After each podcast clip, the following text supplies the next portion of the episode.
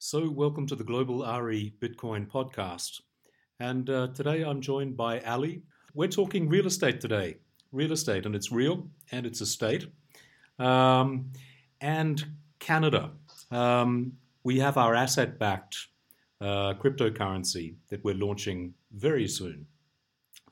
Um, I wanted to ask you what what holds urban expansion there, and I'm thinking particularly Toronto, Toronto that it, um, that extends all that industrial wasteland out to Mississauga. The um, and is it Yonge? Is it the longest street in Canada, or is it in North America, uh, extending up to the lakes there?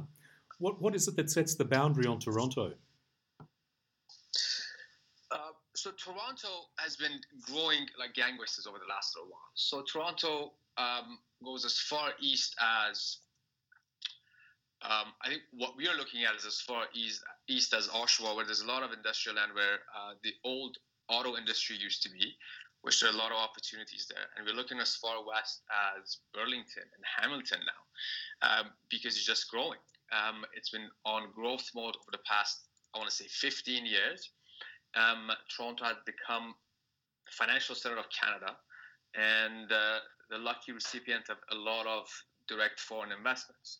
So that caused city boundaries to grow a little bit. So yeah, it's far beyond Mississauga these days. Right, right. Is um is uh, is Mississauga there? Is it is it its own municipality?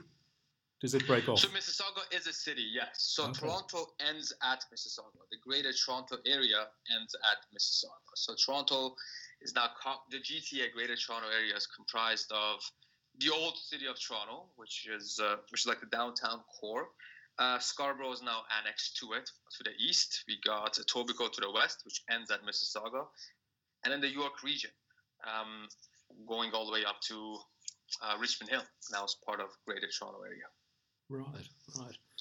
When when you look at the um, the commercial res- residential split here, um, and I think we're particularly thinking in the downtown enclave there. Um, What's uh, what are properties that you look for, and um, can they be combined, residential and commercial zoning, um, in attractive in attractive properties for um, for GRB Capital? Mm-hmm. Uh, so we're looking at all various type of asset classes. Um, I think if you're to look at if you if you want to with respect to investments, if you want to categorize and prioritize asset classes, I think one of the most sought after asset class are actually residential apartment buildings in good areas. Uh, the reason for that is the is the excellent diversification that that building itself will give you. You're not dependent on one large company taking three floors of your building. You have you know smaller units rented out at you know two thousand twenty five hundred dollars. So you're within the same asset class. You're fully diversified. Right. The problem with those not the problem. Um, the downfall, the price to pay for this diversification is the is the low yields that we get. So that's definitely an asset class that we are going to look to put in our portfolio, depending on the amount of money at any given time we have to place. Um, so that would be our number one priority to put probably 35, 40% of our asset class in that very secure, very diverse asset class. The next best asset class for us to get are, are industrial properties within industrial parks in and around GTA. Uh, those are multi-tenanted. Um, they're cheaper to maintain than that big office building. So those are and and, the, and they historically have had higher yields. You're looking at seven, eight percent, depending on your tenants. So those those are definitely attractive because of their high yields. Because we do need to have certain level of keep certain level of um, profitability within our system um, why the, return investors. Why are the yields lower on the residential properties there? Can I just butt in? Uh, sure, it's it's a function of uh, price and demand, right? Um, so, sorry, supply and demand. So, if, if I own a if I own a building and I sell it for a million dollars, somebody says it, in a buyer's mind it's worth more, so that drives the yield down. When there's more people buying your building at a higher price, and you, there's only a certain amount of rent you can charge, and that just effectively drives your yield down.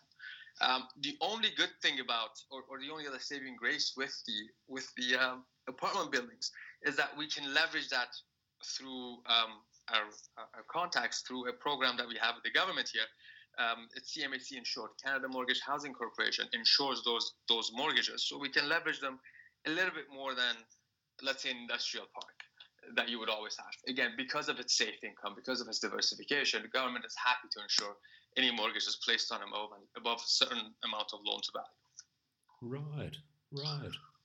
Right. Um, third class of assets that we're definitely looking at are going to be mixed use, right? Um, and a lot of our development projects that we look at are going to be mixed use in nature, where we have, you know, some sort of retail on the ground floor or office in the first few floors and a residential on top. Those will, will, will when we look look at those, we'll partner up with some builders, look at projects, and those are going to be strict, strictly in downtown core, just to ensure uh, the viability of the project in the next three, four years that it's going to get built but those are definitely an interesting asset class for us. Wow. Yep. Yep. Yeah. Going back there to um, to um, foreign investment in Canada and what's really generating this um, enormous interest in the in the uh, Toronto real estate market um, and in other parts of the country. Um, now, it's true. Is it true that BC? I think they put a fifteen percent stamp duty on all foreign-owned or foreign purchases um, in uh, in Vancouver. There is are there other uh, barriers to investing in Toronto real estate uh, if you're not a Canadian citizen? So the barriers are for residency. Um, so the a non-residents, Toronto followed suit after extremely hot market that we had. That's you know borderline a, a bubble. Right. Um, so they followed suit with uh, what, what, BC did and imposed a non-resident tax, acquisition tax, when a non-resident purchases residential property. So that's that's that's there. Unfortunately, we have the same tax, and that cooled a little bit, cooled the market down a little bit, um, but not by much. What what was that tax? People, do you know? I think I think the same fifteen percent. Fifteen percent, right? Wow. Yeah, but it's only applicable to single home residential units. Okay. So a non-resident can still purchase a commercial building without paying the speculation tax. The idea is the policy behind it is they want to make sure a, a, a Canadian family still can afford a home, but you know they're gonna let markets dictate what happens in a commercial world, which which I do tend to agree with. Um, yeah. But aside from that, it's not it wasn't a it wasn't a market or it wasn't the, the growth in the market that that I, that I think um, attracted the foreign money. I think it's the stability more than anything else. Um, it's hard to find anywhere in the world right now with a proper legal system where you can be, you know, rely on the rule of law, uh, a mature banking system that also has some sort of market stability. U.S. has its own issues. Europe has had its own issues. Anywhere else where there's any real growth, you can't trust the legal system uh, and investors can't trust the banking system. Like, what if I put my money there and the bank all of a sudden just decides to either denationalize the bank? Bank said, "Sorry, I ran out of money." So Canada has become this this safe haven, the safe place for you know a lot of money from used to be India, then became China. Now we see a lot of money coming from Taiwan, um, Vietnam. Um, so a lot of these monies that are made anywhere in the world somehow, luckily for us, finds the find its way to to Canada for all these reasons. Um, that gives and and also that helps grow the Canadian economy and increase more demand for what we're trying to do um, to invest in real estate. And we think this trend is going to continue. We don't see anybody else um, trying to take Canada's spot as the you know favorite investment spot in the world. Because looking at the outlook in the next few years, I, I don't see any of the competitors. Yep. Yep. Is that um, now we've talked about Toronto because um, that's a specific region of interest uh, for us at GRB Capital. Um, but there's BC and there's Montreal. And apart from those uh, three population centres, is there anything hot in the Canadian property market? Anything further out west there? So we, we have, we're keeping a close eye on Calgary. Calgary, um, okay. Calgary and Edmonton in, in Alberta, uh, one of the western provinces um, here in Canada. So Calgary and Alberta, the, the Alberta province was, um, I think, one of the more successful provinces because it's a very oil-driven economy. When the oil prices were at you know historical highs, Calgary was booming. Yep. Edmonton was booming. Now with the downturn in the price of oil, uh, there was a a downturn in economy there. A lot of companies shut down or, or, or shrunk their operations.